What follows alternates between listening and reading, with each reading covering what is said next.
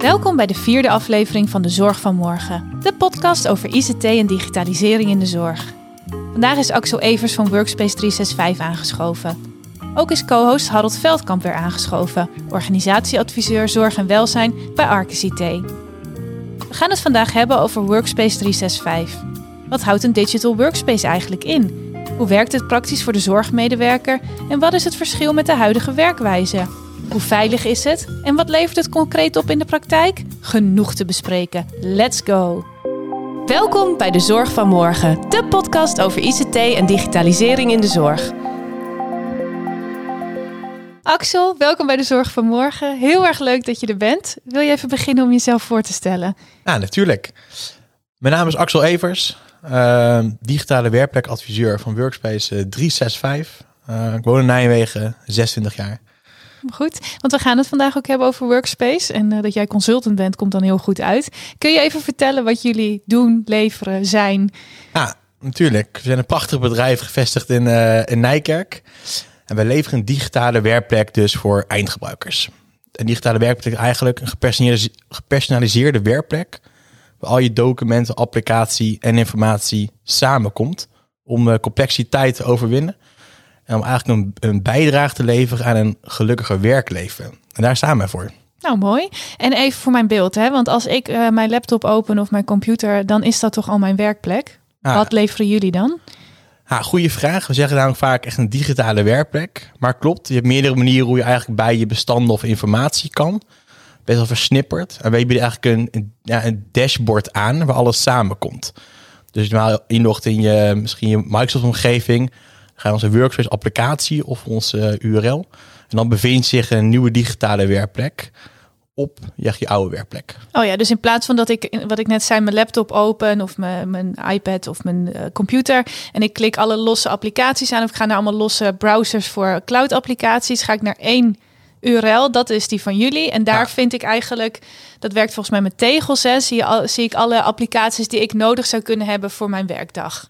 Ja, precies. En het verschil daarin is dat jij misschien nu op één device logt. Maar het zou prima kunnen zijn dat je meerdere devices hebt. Dus ja. Misschien op je iPad nu en straks op je telefoon of vaste PC. En dan nog eigenlijk automatisch direct in op ons digitale werkplek. En dan bespaart je eigenlijk zoeken. Inderdaad, we hebben tegels, uh, kolommen noemen we het eigenlijk, zoals spaces. En de tegel is eigenlijk een ander woord voor nou, toegang krijgen tot de bron. Oké. Okay. Het is een tegel dat simpelweg gewoon uh, nou, een vierkant uh, logo is. Fair enough, ja. Oké, okay, we hebben het vandaag natuurlijk over de zorg, de tweede lijn zorg. Dus over de toepassing daarvan van Workspace. Harold, wat, ja, er zijn klanten van jou of relaties van jou die er misschien al gebruik van maken of waar je het wel eens over hebt gehad. Wat merk je dat de mate van behoefte is aan zo'n oplossing binnen de zorg?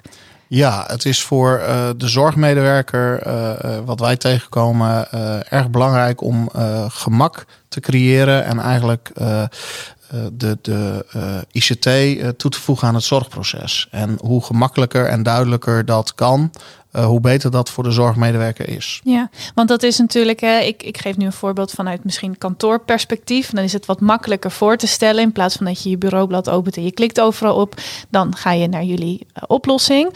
Maar voor een zorgmedewerker, die is inderdaad de hele dag op pad. In ja. principe, dat is de bedoeling. Ja. Wat verandert er nou, even praktisch gezien, aan de dag van zo'n zorgmedewerker op het moment dat je workspace gebruikt versus als je het niet gebruikt?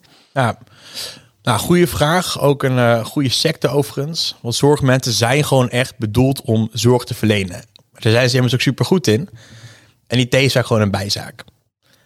Vaak is het gewoon lastig voor die mensen, want waar staat nou alles en hoe kunnen ze het vinden? En als bijvoorbeeld kijken, een, een lijn zorgmedewerker kijken, die bezig met zorg verlenen, maar nog wel eens op een iPad of een vaste PC om toch dingen uh, vast te leggen. Bijvoorbeeld administratie of dossiers of cliëntendossiers. Nou, hoe kom je daar snel en tijdig bij en veilig? En dat is het verschil met onze applicatie of onze browser eigenlijk om daarbij te komen. Dus voorheen was ze gewend om misschien naar een vaste PC te lopen, daar te zoeken naar waar stond dat ene uh, pakket nou of, of applicatie nou. En naar onze oplossing te gaan, is sneller toegang tot die applicatie. Ja, en dat zorgt ervoor dat je tijd bespaart en eigenlijk gewoon meer tijd kan richten op verlenen van zorg. Ja, precies. Want het is ook zo dat hè, ik log dan als zorgmedewerker één keer in in Workspace. En dan heb ik automatisch toegang tot mijn andere applicaties die ik nodig heb. Dus ik hoef ook niet meer te zoeken naar mijn gebruikersnaam, wachtwoord. Wat had ik hier ook alweer. Da daarmee bespaar je ook die tijd. Ja, precies. En dat eigenlijk met die reis. Uh, als wij Workspace uh, 365 opbouwen met een par partner als Arcus, doen we eigenlijk een persona-onderzoek. Dus we gaan onderzoeken, wie is nou die persoon? Wat hebben zij bijvoorbeeld nodig aan applicaties? Hoe ziet een werkplek eruit?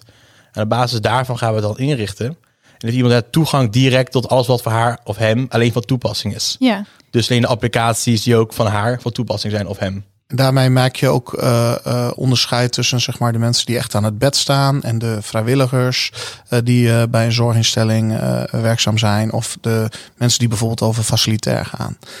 Hebben jullie ook koppelingen met bijvoorbeeld patiëntendossiers? Ja, dit is hoe je koppeling uh, beschouwt. Dus in principe kunnen we alle uh, patiënt- of cliëntendossiers sowieso benaderen door middel van een koppeling. Waar bijvoorbeeld uh, ons NEDAP kunnen we ja. in directe integratie mee. Door middel van een micro-app. Ja. Wij noemen het een micro-app. En het is niets meer en meer dan informatie uit een dossier tonen in Workspace. Zodat je gemakkelijker informatie kan. Bedoel je daarmee dat je bijvoorbeeld de zorgmedewerker direct uh, in de workspace uh, ziet uh, de agenda bijvoorbeeld hè, van een thuiszorgmedewerker of de ja. ronde die gelopen moet worden? Exact, ja. Wij zien het echt als secundaire processen of informatie gestuurd werken. Dus bijvoorbeeld een goed voorbeeld als je aankaarten kun je bijvoorbeeld een rooster inzien voor ons NEDAP of bijvoorbeeld ja. de planning voor de cliënten of bijvoorbeeld de freelance kick. Een ander voorbeeld, hoe kunnen we protocollen bijvoorbeeld weergeven in een workspace. En op die manier kunnen we gewoon relevante informatie tonen. Hoe veilig is dat eigenlijk? Want hè, als je natuurlijk overal los moet inloggen en daar staat dan allemaal informatie, dat is ergens onhandig. Maar als je, als je niet die gebruikersnaam wachtwoord hebt, dan kun je, kom je daar niet in. Ja. Het workspace log je één keer in en heb je niet alleen toegang tot de applicaties, maar de applicaties sturen dus soms ook data naar je werkplek. Hoe veilig is dat eigenlijk? Een hele goede vraag. Maar die veiligheid begint eigenlijk al voornamelijk met alle policies die je uitzet of aan de voorkant. Dus bijvoorbeeld, ja, je logt één keer in en op de achtergrond, middel van uh, Microsoft Azure, kunnen we eigenlijk een uh, nou, single zijn onkoppeling uh, leggen. En dat is veilig, maar de veiligheid je vooral aan de voorzijde. Dus hoe logt iemand in en hoe bewijs je identiteit wie jij bent? Dat is eigenlijk bepalend ook voor de veiligheid van als je ergens ingelogd bent. Dus bijvoorbeeld hoe veilig is het met een Face ID inlogt of met je fingerprint. Je echt kan bewijzen, die identiteit hoort bij uh, mij als persoon. Dan heb ik recht om ergens binnen te komen. En op die manier kunnen we uh, de veiligheid eigenlijk daarin uh, garanderen. Eigenlijk zeg je dat je uh, voordat je op het systeem inlogt, je daar eigenlijk al werkt met two-factor authentication hè, op het device. Uh, hè, of met een andere vorm van uh, authenticatie. En dat je daarna binnen Workspace, binnen het, bureaublad Workspace, zeg maar, de koppelingen in single sign-on geregeld hebt aan de achterkant. Exact. Dus wat we doen als bij een eindklant gaan met de partner als Arcus gaan we bepalen hoe is de veiligheid ingericht. En hoe gaan we het middel van MFA of multifactor authentication of ja. two-factor authentication bepalen wanneer ergens uh, binnen mag zijn. En eigenlijk de beveiligheidsmaatregelen van Microsoft, Azure, ons helpen ons uh, daarbij. Dat je zegt bijvoorbeeld voorwaardelijke toegang. Hey, wanneer heeft iemand uh, recht om ergens in te mogen, ja of nee? En als voorbeeld, in een zorgapplicatie mag bijvoorbeeld een, een medewerker niet thuis in, maar op kantoor wel. Dan kunnen we ook bepalen als medewerker thuis inlogt, mag hij of zij niet in die applicatie. Dus op die manier kunnen we eigenlijk een extra laag tussenbouwen nog om meer veiligheid toe te passen in de oplossing. Maar is het dan ook zo, sorry, is het dan ook zo dat je als zorgmedewerker elke keer als je je iPad even hebt weggelegd, dat je opnieuw helemaal moet inloggen? Of hoe, hoe kun je dat zelf instellen, hoe lang je een keer inloggen geldig is? Ja, het scheelt echt een beleid, de policy noemen we het ook wel, uh, met de partner of de eindklant. Dus bijvoorbeeld sommige zorginstellingen zeggen, ja, binnen een uur moet je opnieuw uh, inloggen met bijvoorbeeld een extra token of een sms of een andere two-step uh, identificator. En er zijn ook bedrijven die zeggen, hoeft dit dat niet. Het ligt echt puur aan de policy van het bedrijf. En wij linken daarmee direct aan het beleid van Microsoft en de klant. Het is goed om te weten, wij zijn dus zelf geen uh, single profiler. Maar we connecten echt met Microsoft. En die veiligheidscriteria hanteren wij ook. Oké. En uh, zijn alle zorgapplicaties gekoppeld aan Workspace? Alle applicaties in Workspace kunnen we uiteindelijk koppelen. Dus of het nou in termen te praten een SaaS-applicatie is, een lokale applicatie op jouw eh, device geïnstalleerd, of misschien een host-applicatie van bijvoorbeeld een Citrix VMware-oplossing. Alle applicaties kunnen we weergeven en openen door middel van Workspace.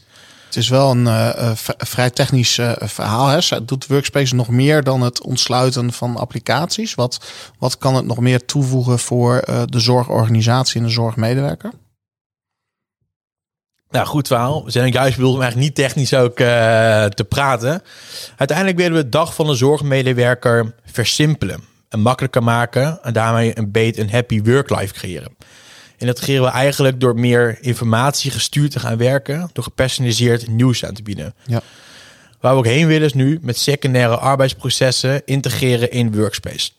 Dus eigenlijk wil je zoveel mogelijk taken snel afronden, waardoor je door kunt gaan met werk waar je goed in bent.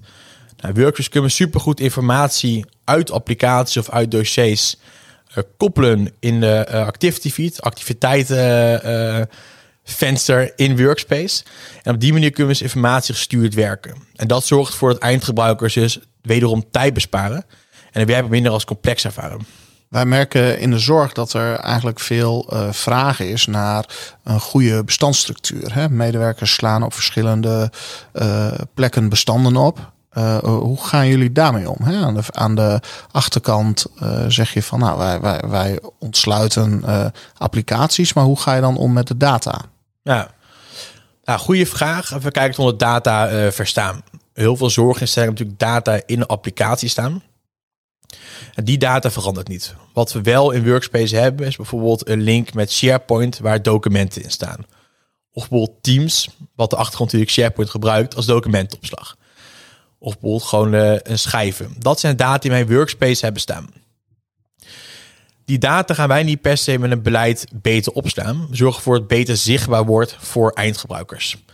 Je kunt met de Global Search functie, de zoekfunctie in Workspace, snel data vinden. We gaan wel met een partner en een klant bespreken, hoe, wat is nou eigenlijk het beleid op bestanden. Dus daarop inhaken, wij gaan niet uh, beter maken, wel makkelijker maken voor nee. die eindgebruiker. Uiteraard. Wij, wij zijn degene die zeg maar, het advies ook geven, doordat we veel bij uh, zorginstellingen komen van nou, hoe, uh, hoe kun je het beste je bestandsstructuur inrichten met de verschillende mogelijkheden. Hè? Teams, uh, SharePoint, de traditionele schijven.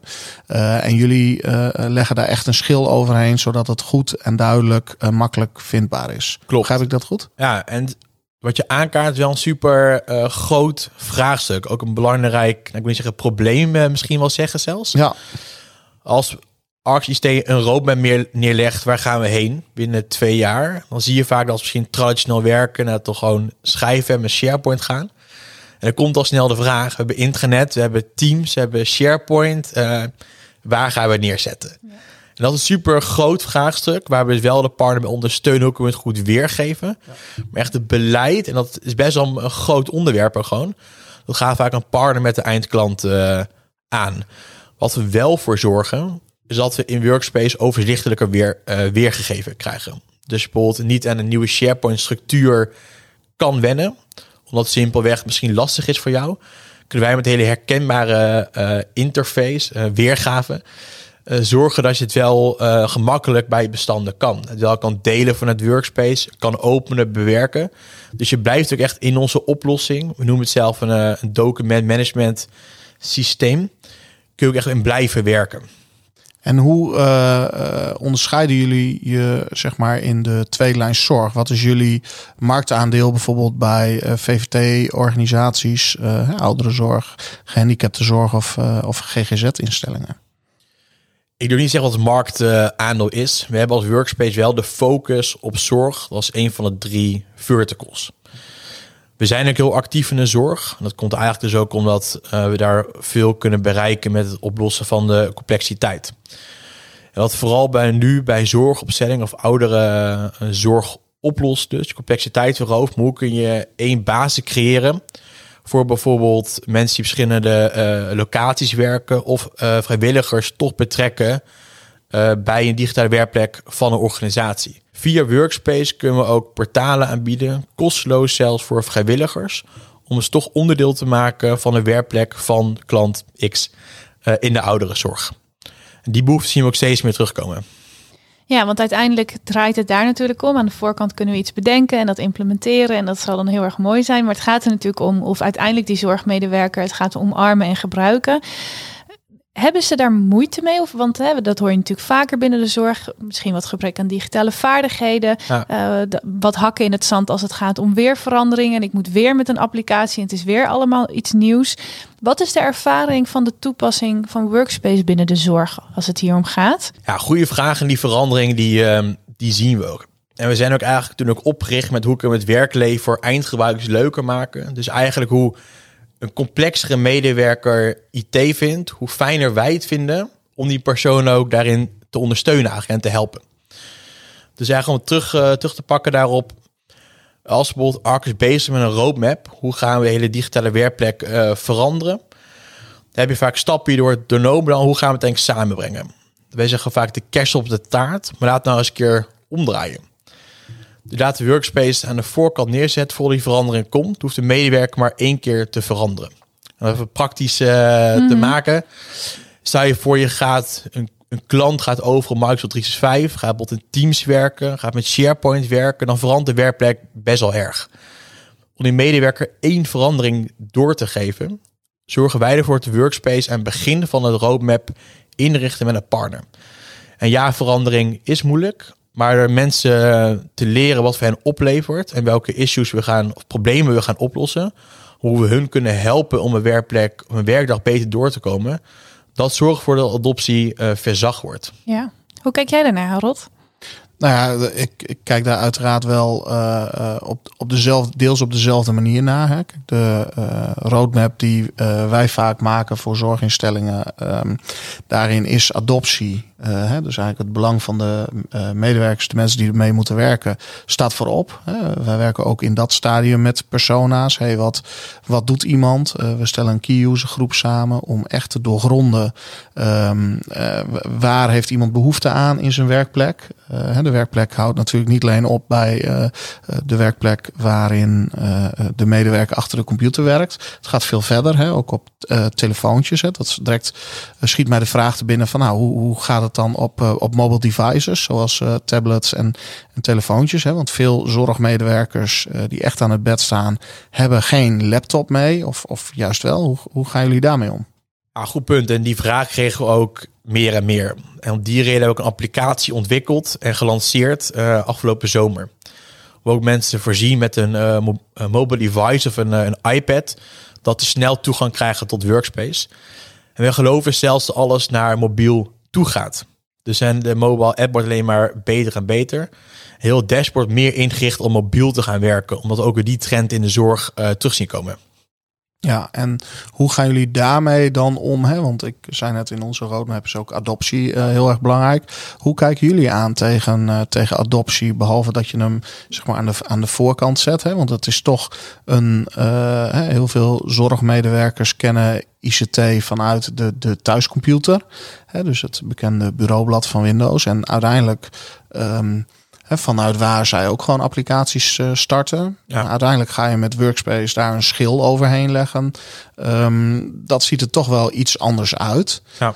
Uh, hoe, hoe, ga je daarmee om richting de medewerkers uh, ja. in zo'n proces om, als die goed is ingericht, om de mensen er ook mee te laten werken? Ja. Het eerste stuk natuurlijk implementatie hebben we even dan gehad. Dus alles is ingericht, personenonderzoek gedaan en de staat. En dan komt vaak de, de tweede vraag. En ook een stuk een hele belangrijke vraag: hoe gaan we de medewerkers ook meenemen in die digitale werkplek? Moet dat niet al eerder? Sorry dat ik je onderbreek. Maar jij zegt dat doen we pas nadat het geïmplementeerd is. Is dat niet de classic fout die je maakt met adoptie?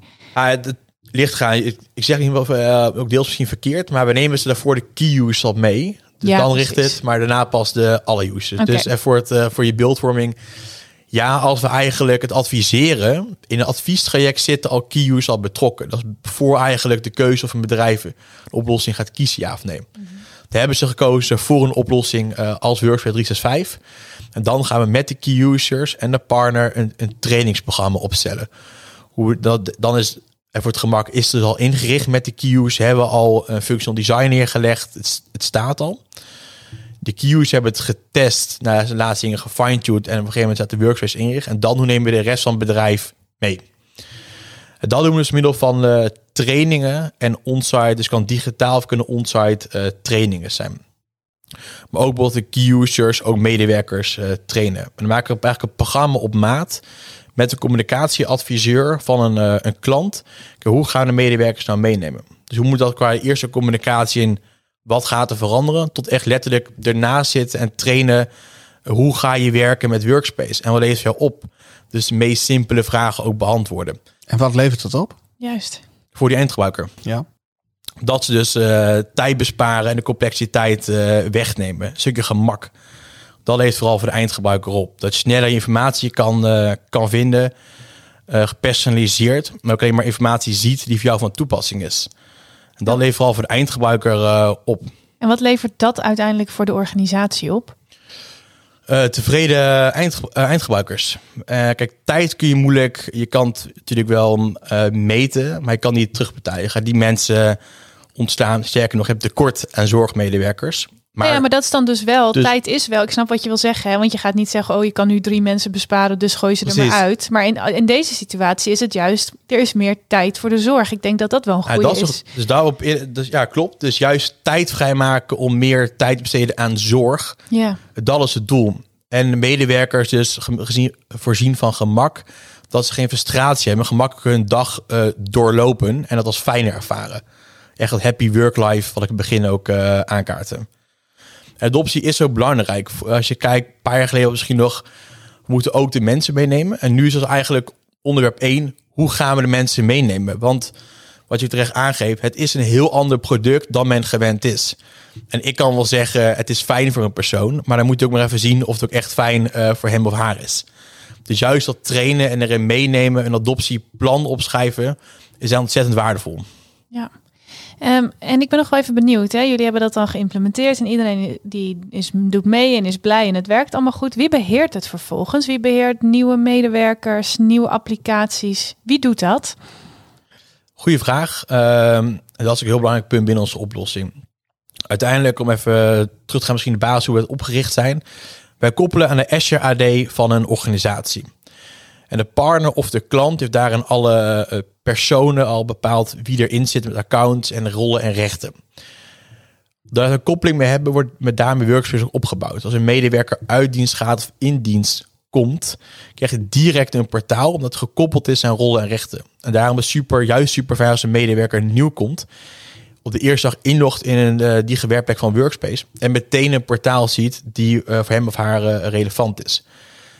Het beheer daarin is, eh, doen wij overigens niet. Dus een partner eh, richt werkplekken in, beheert het ook. En dan zijn de keuze aan de partner, leggen we het beheer bij onszelf of leggen we een deel van beheer bij de eindklant neer. En Workspace zelf eh, beheert dus geen werkplekken van klant of Duidelijk. partner. Ja, duidelijk. Kijk, uiteindelijk eh, is het zo dat wij hè, als toegevoegde waarde binnen de zorg proberen om eh, de zorgprocessen te automatiseren. Dus eh, ook het eh, eh, nou, ontwikkelen van eh, de gebruiksgroepen die elk eigenlijk hun eigen eh, workspace eh, eh, schil hebben. Ehm, dus koppelen wij ook aan eh, systemen die bijvoorbeeld eh, het, het het personeelsdossier eh, hebben. Daar koppelen we mee, zodat we geautomatiseerd die gebruikers kunnen aanmaken of kunnen stopzetten. Ja. ja, want dat is nogal ook een, een goede om even te benoemen. Op het moment dat je dus een dat er een medewerker uit dienst gaat, hoef je alleen maar het workspace-account te killen. En dan daarna zijn ze, hebben ze geen toegang meer onverhoopt tot andere applicaties nog. Dat je niet vergeten bent om Pietje uit eh, de belangrijke Nou, applicatie te eigenlijk halen. het niet dat ehm, wij leveren deels op mee. Dus eigenlijk is Azure daarin leidend. Ja, Dus een applicatie koppel je aan eh, je Azure AD. En als bijvoorbeeld ik stop, dan word ik me uit mijn Azure verwijderd. Ja. Dan heb ik geen toegang meer tot de applicatie, ook niet tot Workspace. Dus onze inloggegevens zijn gewoon je Microsoft inloggegevens. juist. Als je immers eh, weg met mijn bedrijf, je hebt geen eh, Microsoft account van het bedrijf, dan kun je er ook gelukkig ook niet meer in. Nee, precies. En nog even praktisch, hè? dus als er eh, een, iemand luistert van een zorginstelling, wat we, waar we van uitgaan, en die denkt, hey, dat klinkt wel interessant, dat, ko- dat koop je dus niet rechtstreeks bij jullie, Axel, maar daarvoor moet je naar een partner zoals Arcus. Exact, ja. En de partners Arcus heeft gewoon alle kennis in huis om de klant goed te adviseren kunnen wij uh, je problemen oplossen? Sluit aan de behoeften die jullie hebben en bij plan voor aankomende drie jaar bijvoorbeeld. Ja. Dus uh, ja, dat kan echt bij een partner. Zij uh, adviseren het en implementeren het en bieden ook nazorg voor eindklanten. We helpen partners daar wel bij. Dus mocht behoefte zijn vanuit de klant of een partner, helpen wel met het advies of de implementatie of de nazorg. Maar in principe is de partner zelf dus verantwoordelijk voor. Helder. En Harold, jij bent hier dus mee bezig met zorginstellingen. Kun je nog even kort zeggen wat je merkt, wat het effect is? Of hoe blij mensen hiermee zijn, of misschien wel niet? Um, nee, mensen zijn zeker heel blij. Wij uh, hebben dit natuurlijk als een uh, wezenlijk onderdeel in, uh, in onze werkplekpropositie. Ja. En wij worden door veel zorginstellingen eigenlijk gewoon gevraagd om, om te komen met een ICT-visie of een visieplan. Waarin eigenlijk de medewerker, de zorgmedewerker voorop staat. Dus het gaat erom dat die processen geautomatiseerd worden. Dat die makkelijk en gebruiksvriendelijk bij de applicaties kunnen. En dat ze vanuit eigenlijk één dashboard hun intranet zien, social intranet zien en uh, hun applicaties kunnen starten. En uh, ja, daarmee met dat hele proces bespaart de gebruiker tijd, wat weer ten gunste komt aan, aan de zorg en aan het werkplezier. En uh, ja, dat komen we veel tegen. Het is bij ons een wezenlijk onderdeel om eigenlijk processen in de zorginstelling te automatiseren ten gunste van de cliënten. Ja, nou, en dat bewoners. Is, ja, het belangrijkste natuurlijk. We zijn uh, bijna aan het einde gekomen van de aflevering. Maar ook zo, ik ben nog wel even heel benieuwd wat we de komende weken of maanden qua roadmap nog van uh, Workspace mogen verwachten. Als het gaat om de zorg natuurlijk. Ja. Nee, tuurlijk. En dat is echt goed om daarop uh, in te haken. Internet is steeds belangrijk onderdeel in de digitale werkplek. We hebben vaak, of net vandaag, applicaties benoemd, informatie benoemd, bestanden. Uh, maar intranet is denk ik bijvoorbeeld een mededelingen kunnen versturen over afdelingen en uh, events of kennisitems. Dat is steeds belangrijker. Daar altijd tijd ook veel op ingezet, ook om onze hub, centrale punt ook te, te verbeteren. Wat kun je nog verwachten in het kort? Uh, er komt integratie met een agenda in middel van een, een space. Uh, de hub wordt nog meer verbeterd met bijvoorbeeld evenementen. En we zijn bezig om secundaire arbeidsprocessen uh, uh, te integreren in Workspace. Dus dan moet je denken als een zorgmedewerker uh, vrij wil vragen, dat je in Workspace gewoon kun je vrij vragen. De partner koppelt dan de achterkant systeem en wij leveren de interface. Dus Q1 is echt belangrijk. En dat gaan we ook doen, dat we echt die processen in kaart gaan brengen. En dat we kunnen weergeven in Workspace om nog meer tijd te besparen. Dat kun je vooral aankomende tijd van ons verwachten. Nou, dat klinkt goed. Dan zijn we echt aan het einde gekomen. Gaat snel. Ja, wel hè, gelukkig Ja. maar. Bedankt uh, voor al je informatie en voor je aanwezigheid. En uh, heel veel succes de komende tijd. Nou, jullie vooral bedankt voor de tijd. Graag gedaan. Dit was de vierde aflevering van De Zorg van Morgen. Tot de volgende keer.